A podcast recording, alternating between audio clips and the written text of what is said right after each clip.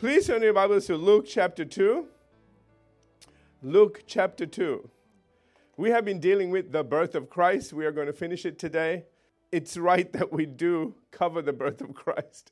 We've dealt with the prophecies. Remember again, the first thing that we looked at was the prophecy of the angel Gabriel uh, to Mary, and that was a tremendous prophecy and told, told of Jesus Christ, what he was going to do, and so on and so forth. And uh, then we looked at the prophecies with Elizabeth um, and also Mary, um, and as they prophesied, filled with the Holy Spirit. And those were tremendous prophecies as well. Uh, then last week, we, we took a little bit of a left turn and we went and checked out the three wise guys, no, the three wise men and we had skits to go with that and everything else. Uh, and uh, we had our official Christmas service then. And uh, today, what I want to do is turn back time, go back two years. Remember again, the wise men came approximately two years after the birth of Christ. So, what I want to do now is turn back the clock two years to when Christ was actually born and begin in Luke chapter 2 and verse 1. And it says, And it came to pass in those days that a decree went out from Caesar Augustus that all the world should be registered. And this first took place, verse 2, this, uh, this census first took place while Quirinius, whatever that dude's name is, was governing Syria. Okay, so all went to be registered, everyone to his own city. That was verse 3. And verse 4 says Joseph also went up from Galilee out of the city of Nazareth uh, into Judea to the city of David, which is called Bethlehem uh, it was about 145 Ks. It was a very long journey because he was of the house and lineage of David. Verse 5 to be registered with Mary, his betrothed wife, who was with child. Verse 6 So it was that while they were there, the days were completed for her to be delivered, and she brought forth her firstborn son, verse 7, and wrapped him in swaddling clothes and laid him in a manger because there was no room for them in the inn. Verse 8 Now there were in the same country shepherds living out in the fields, keeping watch over their flocks by night, or flock by night. And behold, and we're there. Okay? Verse 9. I want you to notice now, it says, And behold, an angel of the Lord, and the, the, the literal text says, holy, strong, and brilliant. This wasn't a weak little guy with little wings and he was chubby and, you know, had little, them little bow and arrows. You know how you see those things? I don't know who drew those things and what they were on when they did it. But, you know, it's not the angels are never described like that, fat little babies. I mean, you see one of those guys and you know you met someone. Right. If they, it, a lot of times they take on human form not to freak us out. Let me say that again. A lot of times they take on human form not to freak us out. Because if we saw them the way they really are, we'd just fall over backward and that would be the end. okay? So I, I, really need you to understand because what's going to happen next, you, you need to know that to understand what happens next. And it says, And behold, an angel of the Lord stood before them, and the glory of the Lord shone around them, and they were greatly afraid. Did you, uh, did you see the word greatly? They weren't just afraid, they were greatly afraid. I want to say something, but I don't think it's appropriate for the video. All right, and I don't want to. I don't want to edit it out. Anyways, you know, they were they, they were greatly afraid, which means something extraordinary was going on, something so out of the ordinary. That's what extraordinary means. Something that was beyond their experiences. Are you all with me? Amen? Something huge was going on. Why am I, you know, why am I spending time on this? Is because I want to sh- I want to show you something that when Jesus was born, you know, all these prophecies came forth. When Jesus was born, something happened. Something magnificent happened. And we're going to find out, and I, this is what I want to bring to you today. They, the, these shepherds didn't keep it to themselves. So he says, Do not be afraid. And I love that. They're greatly afraid. And I want you to notice something else. The glory of the Lord shone around them. That's huge. Okay? I mean, this wasn't somebody turned up and they kind of go, Who's that? Something came with the angel. The glory came with the angel. Are, are you all with me? I really needed to catch this. Something magnificent was going on. And that's why then the angel said to them, Do not be afraid, for behold, I bring you good tidings of great joy. Notice the great here. I want you to notice they were greatly afraid, and the angel is saying, Don't be afraid. I bring you good tidings of great joy, strength. Hallelujah. This is going to bring you strength. While you are afraid and weak, I'm here not to do that, but to bring you strength. And he says, you really need to catch everything that's going on here. He says, I bring you good tidings of great joy, will, which will be to just the Jews. Did you see it said all people? He said, This is a joy and a strength. Remember, the joy of the Lord is your strength. A joy and a strength that is going to come to the whole planet. This is something extraordinary about to happen. For there is born to you. I want you to notice that. For there is born to you. It didn't say, for there is born on this earth. Please listen. He's saying, I'm bringing you great tidings, great joy, because something has come for you. A package is being delivered to you. I, I, really need to catch this because you need to understand that this is our Savior. This is my Savior. This is the one that cares about me. I don't care about anybody else. You know, because we kind of get, you know, let's stop here for a second. We kind of get to the place, well, nobody cares and nobody knows what's going on. And uh, how'd you know? Because I was there. Yeah, I had that party, little party hats and balloons. Pity party. Welcome to it. Anybody want to join? No. you don't usually have it by yourself. Anyways, nobody wants to come to those. But, you know, the thing is, I need you to get this. I want you to see that he's saying was born to you. This was for you. This is not just for somebody you know, this is for you. You need to receive. That's why they're. you know, you know, we've heard this saying, God has no grandchildren. So again, so again, verse 12. And notice he says, and this will be the sign to you. You will find a babe wrapped in swaddling clothes lying in a manger. And suddenly there was, watch this, th- verse 13. This is such a key verse. It says, And suddenly there was with the angel a multitude. Now it says too numerous to number or even comprehend of heavenly hosts. It's a term used to describe an army encampment letting us know that an actual heavenly army brought a message of peace and goodwill to man. Isn't that, I think that is so significant. The army came and said, We're bringing you a, a message of peace. You know, when an army brings a message, listen, something is going on. Obviously, there's been a war going on, and something has broken through. And they're saying, We're letting you know, we are letting you know that something is coming to you and it's going to bring peace into your life. For all the turmoil you have suffered, for everything that happened after Genesis chapter 3, the fall of man, here's the solution. The promise has arrived. Remember the promise? Amen? That there will come one born of a woman that will crush the head of the serpent, but the serpent will bruise his heel you recover from a bruise, but you can't recover from a crush. Right. okay? Yeah, the pieces, you can't put them back together. okay. and so I want you to notice it says again that a, heaven, oh, a heavenly host now is praising God and saying in verse 14, Glory to God in the highest. This is an army. I need you to get this. The army is singing, Glory to God in the highest, and on earth peace, goodwill toward men. It didn't say to men, it said toward men.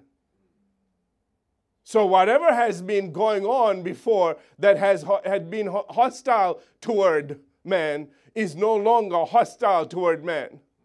Whatever it is, it is now, watch this again, it says, on earth, peace, goodwill toward men. On earth, peace. Finally. And goodwill toward men. And that's the women too. Okay, y'all understand that. Hallelujah.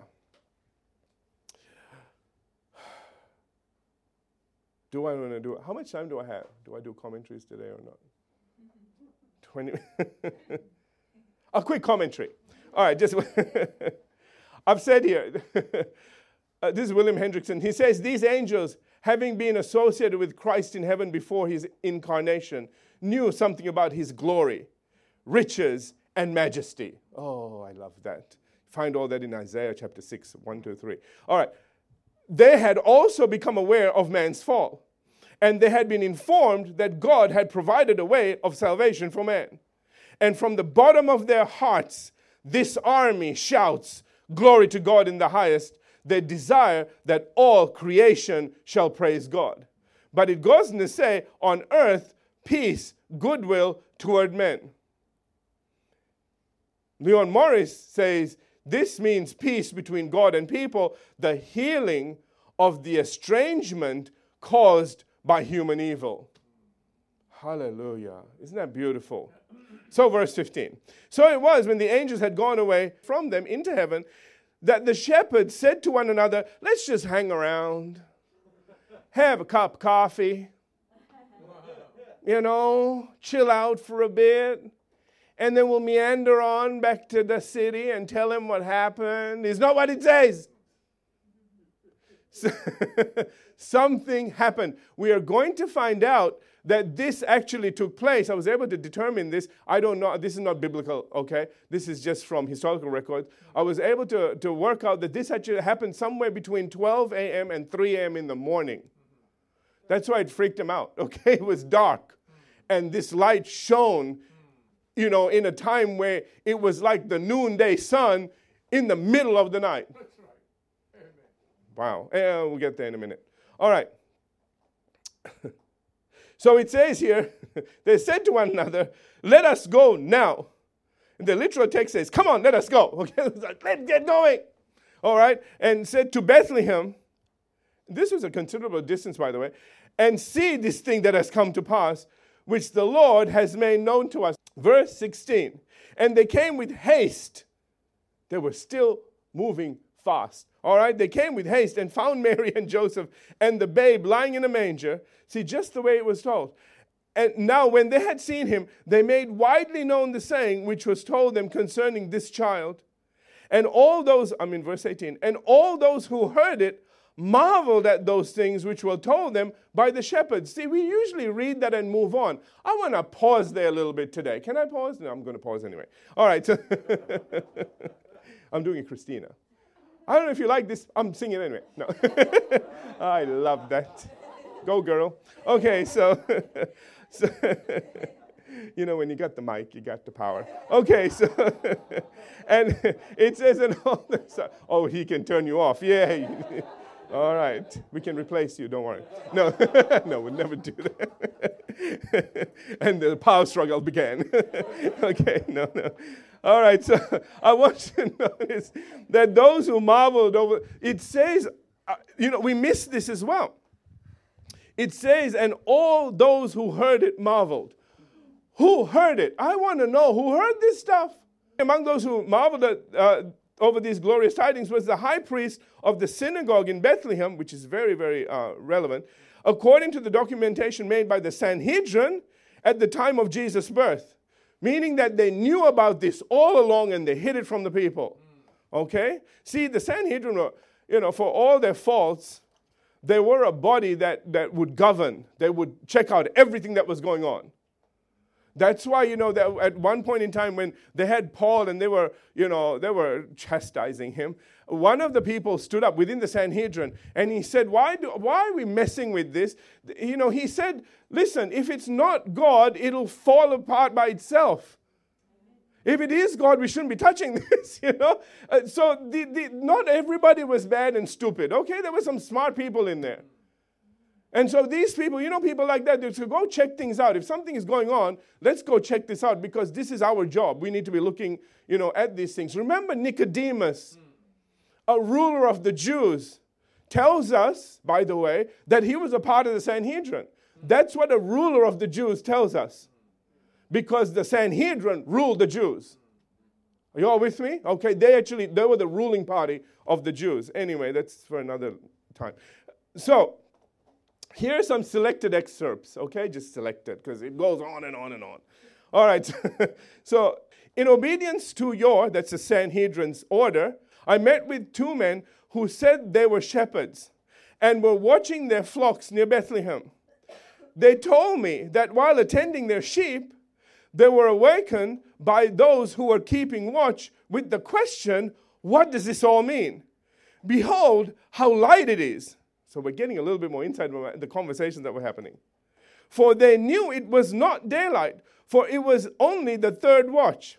Now, let me just explain third watch. All right? The, the, the, the Romans had, and I don't know, I think the Jews picked up on it as well, or I don't know which way it went, okay? But they used to have guards that would, you know, be posted first watch, second watch, third watch. This is after their normal day. So from 6 to 9 was the first watch. This is in the PM, okay? And then from 9 p.m. to 12 p.m. was the second watch. 12 to 3 was the third watch, okay? And so on and so forth. So this was in the third watch. It was between 12 a.m., midnight, and 3 a.m. in the morning. And they said here, again, it said, for they knew it was not daylight. Notice they use the word daylight. It was so bright. All right? For it was only the third watch. All at once, the air seemed to be filled with human voices. Notice? It sounded like people. Mm. All right? Saying, Glory, glory, glory to the Most High God. Listen to this, please. This blessed me. Their shouting would raise up in the heavens and then would sink down in mellow strains and roll along at the foot of the mountains. Isn't beautiful? And then die away in the most soft and musical manner they had ever heard. I mean, this was just incredible. So that they could not refrain from shouting and weeping at the same time. How many times, you know, have we just, just had this joy in our heart and we're tearing while the worship is going on? Because God just just touching our hearts and doing all sorts of you know music was designed for that. It is a very powerful tool. It, and the devil knows it. That's why he uses music to get people to do things that they never would unless it was sung in a ly- lyric. Oh, you don't know how much truth is in that one. Anyway, it was meant to it was meant to be that we sing truths that would allow us to to, to reach higher levels that we normally wouldn't by ourselves. As we sung those things, people would sing confessions and sing things out that they would start to aspire to that they would never even think about doing or saying. But it's such a nice melody, so I sang it. And in time, I'm doing it. okay? It's sad how the devil has been so much smarter in using something that God designed for our good to actually do the exact opposite. It really saddens me. But I thank God for this church and I thank God for the people that are writing songs in this church. The reason why we are writing our own songs.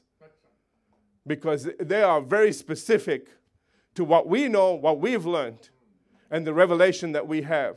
We can't sing other people's song and then have this kind of preaching and this kind of revelation coming forth. It won't mix. That's why it so blesses me that all the things that are coming in this church are from this church. The hearts that are here that have grown up in this church. Amen. Amen. Hallelujah. Hallelujah. Okay.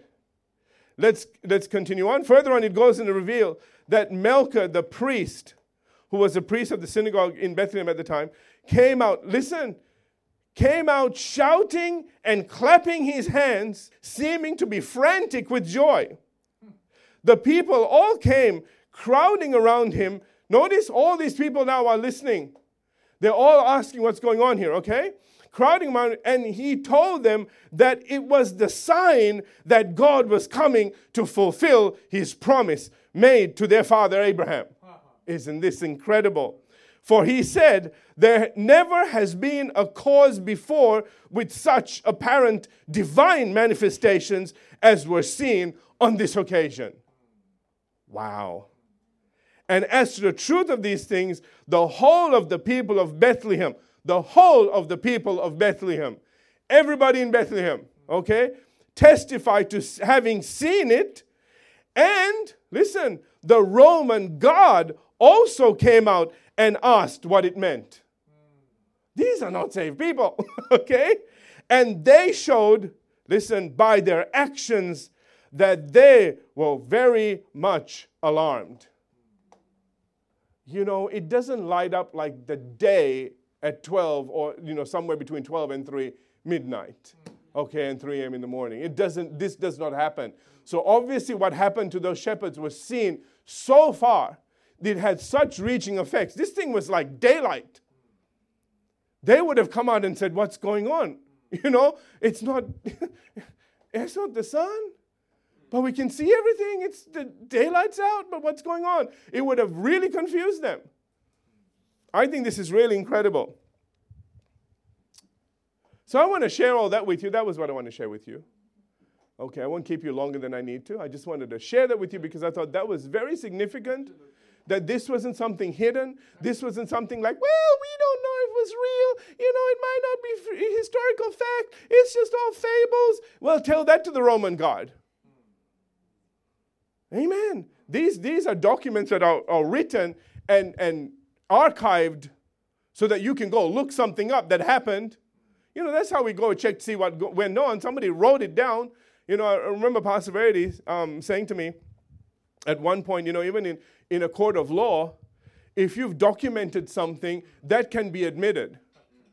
Hearsay is one thing, but when you write something down, when it's documented, they'll look at it and go, okay. Because you wrote down what was going on. You know how, you know, it's interesting how things change how we think about things change, and then you get con- conflicting stories after a while. Somebody says it was blue, and somebody goes, no, it was actually green, and somebody goes, no, no, it was purple, and you don't know which it was. But if the person there at the time wrote it down, and it was a bluish green, and when you turned it to the side, it went purple. you know, one of those cars, you know, those weird ones, you kind of go, ugh, please drive away. I'm having an episode, you know, okay, one of those, like you're on drugs, you know, and you just think, go away. You know, if somebody wrote that down, they'll go, ah, that's what happened.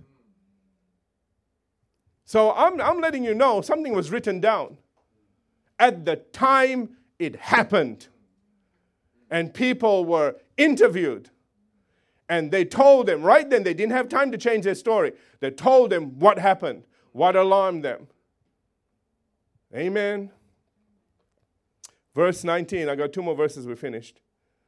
But Mary kept all these things and pondered them in her heart. I want you to understand something. Everybody was talking about this. Mary didn't just see the shepherds. Listen to me. She also heard what everybody else was saying because the shepherds would have said, That's where he is. That's who the parents are. See, we all have this idea because of the way the religious leaders treated them. We all have this idea like nobody knew. A few shepherds came and looked at it, nobody else knew. We forget the verse that said it was told to everybody. Amen. It was documented. They would have known. I, I will bet money, sorry, okay but that that priest went and found that couple that they went he, he went and saw, i mean if it was this frantic He'd, uh, wouldn't you want to go see? I want to go see who this kid is. And I reckon there were so many people that would have turned up and suddenly Mary going, check it out, look out the window. There's a lot of people hanging out out there. Because these little shepherds t- told everybody. Amen. I reckon they would have all turned up at their doorstep to see who this child was, what all the fuss was about. And Mary would have been thinking, wow, something is really going on here. Remember, the angel Gabriel came and spoke to her before. Now the shepherds come with this incredible story. Now everybody that heard the story is turning up at their doorstep. And I, I truly believe that she was really pondering what, you know, the significance on all of this. Hallelujah. So I really want you to see what it means when it says, But Mary kept all these things and pondered them in her heart. I think it's interesting nothing is said about Joseph. Not to say anything bad, but it's interesting nothing is said about him. Okay? And verse 20 then the shepherds returned, glorifying and praising God for all the things that they had heard and seen as it was told them. They would have stayed there for quite a while telling everybody what was happening and then remembered they had sheep. it's like, uh, what about the sheep? I guess somebody better go back and look after him for a bit, you know? Come on, seriously. But, you know, understand something, something extraordinary happened that day. This, this is not something that was a quiet deal that was left to argument and academics to see whether it was true or not. It was something, it was an event that happened. It was seen by so many, it was recorded. Amen? And it was there for anybody to go look at. But I think it's really interesting how sometimes we forget.